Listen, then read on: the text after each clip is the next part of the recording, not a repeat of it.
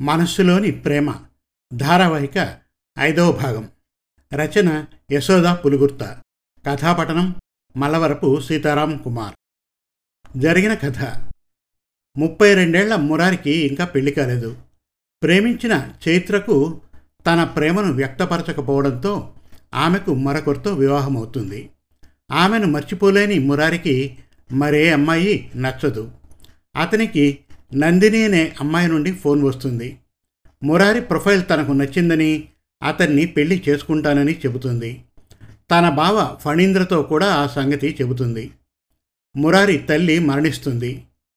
తన పెళ్ళి బావతో ఫిక్స్ అయినట్లు చెబుతుంది నందిని. ఆఫీస్లో టెస్టింగ్ టీం లీడ్ లీవ్లో ఉందని ఆమెకు బదులు తన అసిస్టెంట్ వచ్చి మాట్లాడుతుందని మురారితో చెబుతాడు అతని అసిస్టెంట్. ఇక మనస్సులోని ప్రేమ ధారావాహిక ఐదో భాగం వినండి. ఆ రోజు ఆదివారం సమయం సాయంత్రం ఆరు గంటలు. శీతాకాలం మలిసంధ్య కాంతులతో పొడమి కెంజాయి రంగు లీనుతోంది.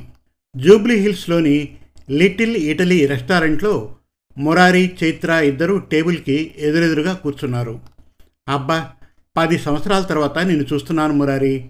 నీలో పెద్దగా మార్పు లేదు కానీ మరింత రంగుదేలి స్మార్ట్గా కనిపిస్తున్నావు. But nice to see you. ఎలా ఉన్నావు?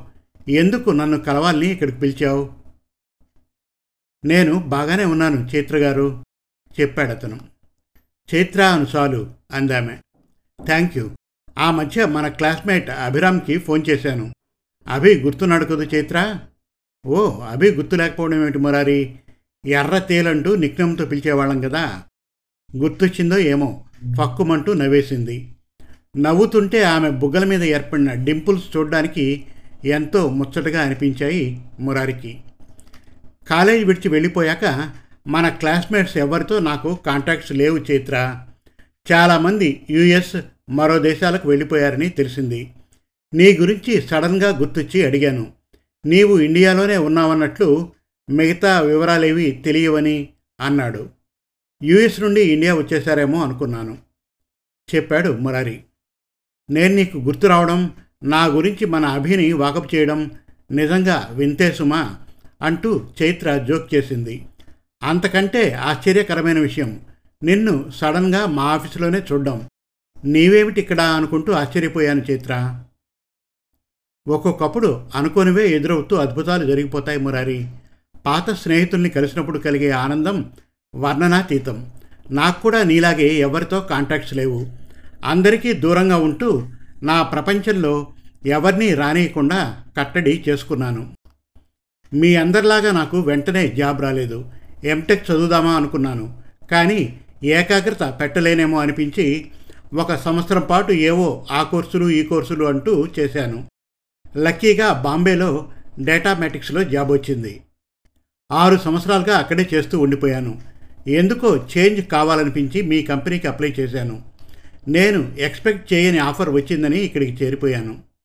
ఒంటరిదాన్ని ఎక్కడికి వస్తే ఏముందని వచ్చేసాను అదే ఫ్యామిలీ ఉంటే కదలడం కష్టం కదా చెప్పింది చైత్ర.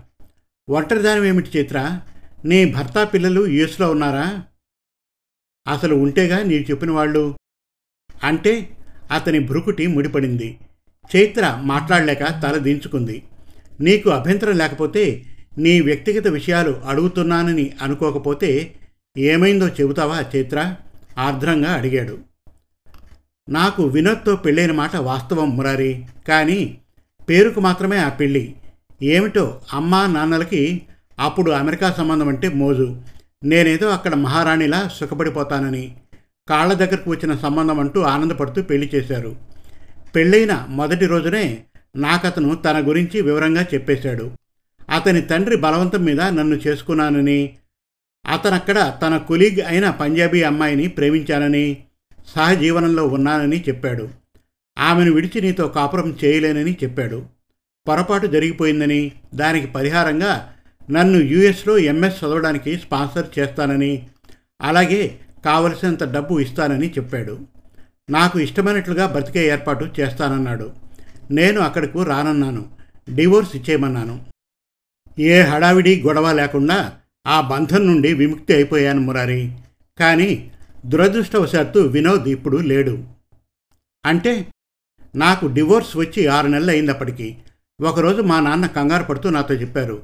వినోద్ అతను ప్రేమించిన అమ్మాయితో వీకెండ్కి ఏదో ఫ్రెండ్స్ పార్టీకి వెళ్ళి ఉదయం ఏడున్నరకు తిరిగి వస్తూ ఉండగా ఆ సమయంలో భారీగా మంచు కురుస్తూ ఉండడంతో ఎదురుగా వస్తున్న టిప్పర్ వీళ్ళు ఉన్న కారుని వేగంగా ఢీకొట్టడంతో ఇద్దరూ అక్కడికక్కడే చనిపోయారట అని. ఈ వార్త న్యూస్ పేపర్లోనూ టీవీ ఛానల్లోనూ వచ్చింది కూడా. పాపం వాళ్ళ పేరెంట్స్ బాధ వర్ణనాతీతం. మా నాన్నైతే ఒకటే కన్నీళ్ళు పెట్టుకున్నారు. అన్నీ సక్రమంగా జరిగి ఉంటే ఆ అమ్మాయి స్థానంలో నీవే ఉంటే? అందుకే ఏమో భగవంతుడు నిన్ను ఆ బంధం నుండి దూరం చేశాడు. నీవు మాకు దక్కావంటూ పదే పదే అంటూ ఉండేవారు. ఏమిటో భగవంతుని లీలలు అనుకున్నాను. చెప్పింది Chaitra. Oh so sorry. Poor fellow Vinod అన్నాడు మురారి. అవును మురారి అమ్మా నాన్న బాధపడుతూ ఉండేవారు. నేను కూడా ఎన్నాళ్ళని బ్రేక్ అయిపోయిన నా వివాహం గురించి ఆలోచిస్తూ కూర్చుంటాను. మనస్సు ఒక్కటే డైవర్ట్ చేసుకోవడం కాదు. ఉద్యోగం చేసుకుంటూ స్వతంత్రంగా జీవించాలనుకున్నాను. ఏవో కొన్ని కోర్సులు చేసి లక్కీగా ముంబైలో జాబ్ సంపాదించాను. నాన్న మరో పెళ్ళి చేసుకోమన్నారు. చేసుకోనన్నాను. నాకు ఈ స్వేచ్ఛ జీవితం బాగానే ఉంది. మళ్ళీ పెళ్ళి అంటే భయంగా ఉంటుంది. వచ్చే వ్యక్తి యొక్క అభిప్రాయాలు నావి కలవాలి. ఇరువురికి పరస్పర అవగాహన లేకపోతే మళ్ళా జరగరానిది ఏదైనా జరిగితే? నాకు ఒకసారి అనుభవం అయినందుకు ప్రతి చిన్న విషయము సందేహంగానే ఉంటుంది మురారి. నా కథతో వాతావరణాన్ని బరువెక్కించానేమో కదూ? అదేమీ లేదు చైత్ర. ఇంకా ఏమిటి సంగతులు మురారి? కంపెనీలో నీకు మంచి పేరుందని తెలిసింది. నీవు ఎలాగైనా జీనియస్వి. అప్పుడు చదివే లోకంలా ఉండేవాడివి. ఇప్పుడు ఆఫీస్లో పని రాక్షసుడు అని బిరుదు కొట్టేశావు. ప్రాజెక్ట్ మేనేజర్వి. అమ్మో రాక్షసుడు ఎదురుగా నేను అంటూ గుండెల మీద చేతులు వేసుకుంటూ భయం నటిస్తున్న చైత్రనే చూస్తూ నవ్వేశాడు మురారి. అమ్మయ్య నిన్ను నవ్వించగలిగాను. నీ గురించి చెప్పు మురారి. నీ భార్యా పిల్లలు హ్యాపీ లైఫ్ కదూ? అడిగింది. మురారి మౌనం వహించాడు. అతని అంతరాత్మ ఇక జాప్యం చేయకు మురారి. మంచి అవకాశం. చైత్ర పట్ల నీ అంతరంగంలోని అభిప్రాయాన్ని చెప్పేయమంటూ హెచ్చరిస్తోంది. ఏం మాట్లాడమే మురారి? పోనీ నేనే మాట్లాడతానులే. కాలేజీలో చదువుకునేటప్పుడు నీవంటే నాకు ఎంత అడ్మైరో తెలుసా మురారి? ఎంత బ్రిలియంట్గా మ్యాన్లీగా ఉండేవాడివి? నీతో చనువుగా ఉండాలనిపించేది. కానీ నీవు దూర దూరంగా ఉంటూ నాకు ఆ అవకాశాన్ని ఇచ్చేవాడివి కాదు. నేను ఎంతమందిలో ఉన్నా నీవు నా వైపే ప్రత్యేకంగా చూసేవాడివి. నాతో ఏదో చెప్పాలనుకుంటున్నట్లుగా ఉండేవి నీ చూపులు. ఆ రోజులు ఎంత బాగుండేవో కదు మురారి. ఏ బాధ్యతలు బాధలు లేని రోజులు. ఎంతో జాలీగా గడిచిపోయేవి. పెళ్ళైనా అలాగే ఉన్నావా? నీ శ్రీమతి నీకు మాట్లాడే అవకాశం ఇవ్వకుండా తనే అంతా మాట్లాడేస్తోందా ఏమిటి? అంటూ ఫక్కున నవ్వింది జలతారు వెన్నెల జాలువారినట్లుగా. చైత్ర నవ్వుకి మురారి పరవశించిపోతున్నాడు. మరోసారి అతని అంతరంగం ఎందుకు సందేహిస్తావు మురారి అంటూ గుర్తు చేసింది. ఏమీ లేదులే చైత్ర అసలు నా జీవితంలోకి ఇంతవరకు ఏ అమ్మాయికి చోటివ్వలేదు పెళ్ళి చేసుకోలేదు చెప్పాడు. వాట్? ఆశ్చర్యపోయింది చైత్ర మురారికి ధైర్యం వచ్చింది. అవును చైత్ర అప్పట్లో నిన్ను నేను గాఢంగా ప్రేమించాను. ఇప్పటికీ నిన్ను అలాగే ఆరాధిస్తున్నాను. నమ్ముతావా? అన్నాడు మురారి. ఇంకా ఉంది. మనస్సులోని ప్రేమ ధారావాహిక చివరి భాగం త్వరలో. మరిన్ని చక్కటి కథల కోసం కవితల కోసం వెబ్ సిరీస్ కోసం మన తెలుగు కథలు డాట్ కామ్ విజిట్ చేయండి. Thank you.